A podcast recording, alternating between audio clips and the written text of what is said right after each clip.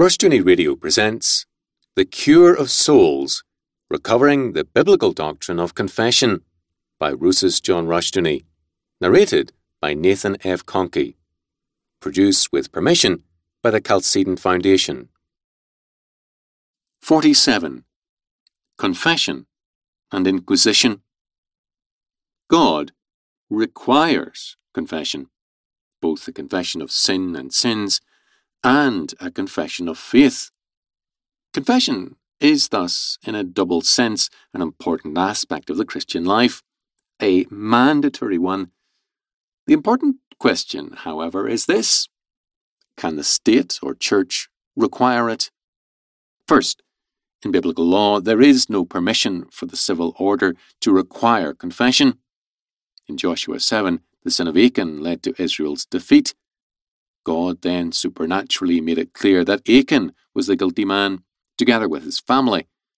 Joshua then said, quote, Unto Achan, my son, give, I pray thee, glory to the Lord God of Israel, and make confession unto him, and tell me now what thou hast done, hide it not from me. Quote. Joshua 7.19 Achan was asked to give honour to God, whose supernatural action had uncovered Achan's guilt, because sin uncovered and judged is less fearful than sin covered and unjudged. However, even though God Himself had uncovered Achan's sin and Achan confessed, civil legality still required, in terms of God's law, corroboration. This was found, and Achan and his family were executed. It is evidence of how far Judaism strayed from the faith that Rashi held that Achan was executed, quote, because he had violated the Sabbath, Two witnesses, or two forms of witness, were required, Numbers 35 30, Deuteronomy 17 6, 19, 15, and 16, etc. God nowhere empowers man to seek confession in civil matters although he, on occasion, can himself confront men with their guilt. Second, in the church, again, two or more witnesses are required. Thus, in Matthew 18 15 to 17, our Lord declares, quote, Moreover, if thy brother shall trespass against thee, go and tell him his fault between thee and him alone. If he shall hear thee, thou hast gained thy brother. But if he will not hear thee, then take with thee one or two more, that in the mouth of two or three witnesses every word may be established. And if he shall neglect to hear them, tell it unto the church. But if he neglect to hear the church, let him be unto thee as an heathen man and a publican. Paul declares, with regard to sinners in the Corinthian church, quote, In the mouth of two or three witnesses shall every word be established. End quote. 2 Corinthians 13.1. Again, with respect to accusation within the church, Paul writes, quote, Against an elder, receive not an accusation, but before two or three witnesses. End quote. 1 Timothy 5.19. This is a telling statement because St. Paul here forbids even hearing charges, let alone trying them, unless there are two or three witnesses to the charge made.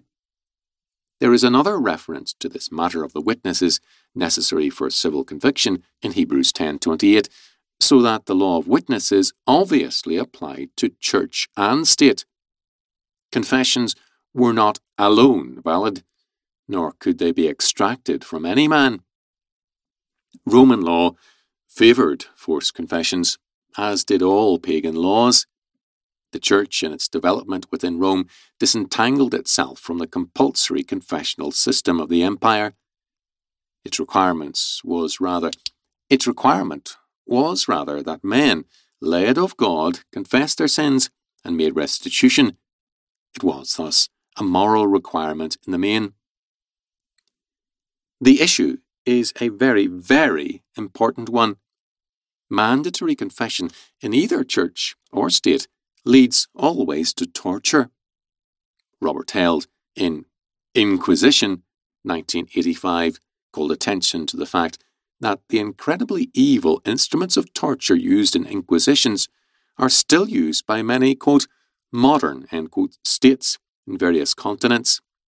He cited three ecclesiastical inquisitions one, the medieval or papal one, against primarily the Albigensians, but also used elsewhere, 1231 to circa 1400.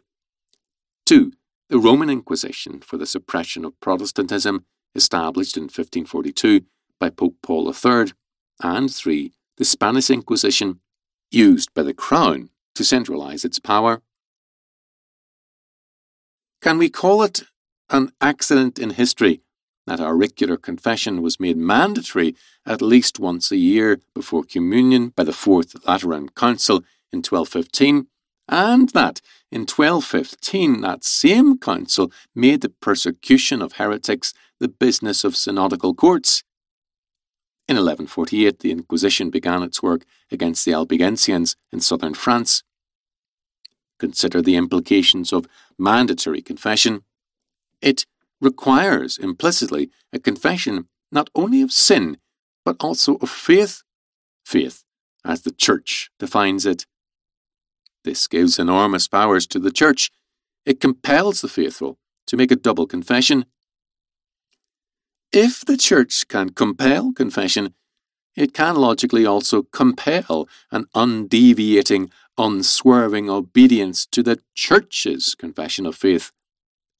This then vindicates an inquisition. The same is true in the state. The US Constitution's Fifth Amendment was intended to prohibit all coerced confessions. No man could be compelled to testify against himself. This, however, is precisely what Congress compels witnesses to do, pretending to grant them immunity from prosecution. This immunity is rapidly eroding. Even the idea of compulsory self incrimination, with or without immunity, is ungodly. The question of the relationship of confession and inquisition is an essential one.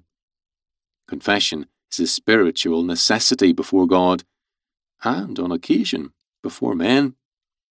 But to coerce men into confessing is the essence of all civil and ecclesiastical inquisitions. Inquisitions by civil governments are now commonplace in every continent, and their prevalence goes largely unnoticed. One of the great evils of all forms of inquisition is that they are justified in the name of protecting society, or at one time, the church. True protection is a moral fact rather than a resort to torture. Pastors and teachers are the necessary line of defence, but, above all, godly families. What we have seen thus far is that confession is a moral necessity. Confession can be made to the church or the clergy. It can be made to the person offended. Depending on the context, one or other of these can be morally required, but they cannot be coerced. It is a great evil to assume that, because a particular goal is good, any means to it partakes of that good. In fact, evil means create evil ends. Churches have suffered for their failures here. Psychotherapy is more and more discredited, and the power state is committing suicide. The link between confession and inquisition must be broken morally, legally, and in practice. The world is moving into terrorism because its premises are very agreeable to it, civilly and ecclesiastically. Terrorism justifies itself by pointing to the ostensible evils of its targets. This has been the justification of tyrants over the centuries. It is particularly reprehensible that the Church has involved itself in this justification. The decline of religious confession is both very sad and yet very necessary. The connection with the evil abuses of the concept over the centuries needs to be broken. Well done for listening all the way to the end. This is Nathan, the narrator, speaking to you from Puebla, Mexico, from the Faith for All of Life school in which I teach English as a volunteer. I teach from kinder through high school. Now, I rely on donations in order to keep teaching and recording, so if you want to support a Faith for All of Life school in Latin America and want to keep listening to Rushdoony while you vacuum, drive, or cook, commute, or whatever you're doing right now, donate at cten.org forward slash Nathan Conkey. That's N A T H A N C O N K E Y, all lowercase. Or if you prefer PayPal, paypal.me forward slash capital N Nathan, capital C Conkey. You can also email me at nfconkey, that's nfconkey at gmail.com. Thanks, and I look forward to speaking to you very soon.